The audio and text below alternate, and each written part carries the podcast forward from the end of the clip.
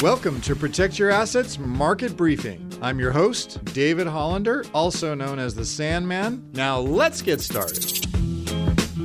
They say your variable annuity will pay you 7% per year. Is that really true? And how do you collect that?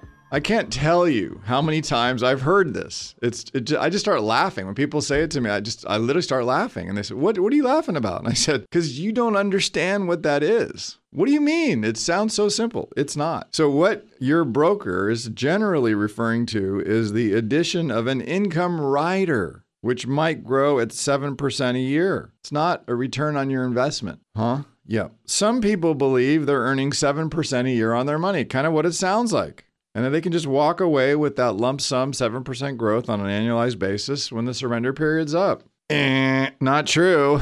It's not the way it works. It couldn't be further from the truth, in fact. If you think about it logically, for the insurance company to pay you a 7% annualized rate of return, they would have to be earning approximately 10% a year to be able to pay you 7% and pay the broker, of course, the commission and still make a profit. Insurance companies typically earn closer to 5% per year because by law, they must invest very conservatively in mostly corporate bonds. So it just isn't possible for them to pay you 7% and still have a profitable product. What this really means is that the only thing you have is this income rider, which is growing at 7% per year. And if you want to walk away with it in the future with a lump sum of money, you aren't going to get the 7% per year growth that you thought. Instead, you're going to walk away with whatever your cash accumulation value is. Write that down cash accumulation value. And that's again based on how those mutual funds performed. Of course, less than those annual fees I talked about in the last segment, which you pay each and every year.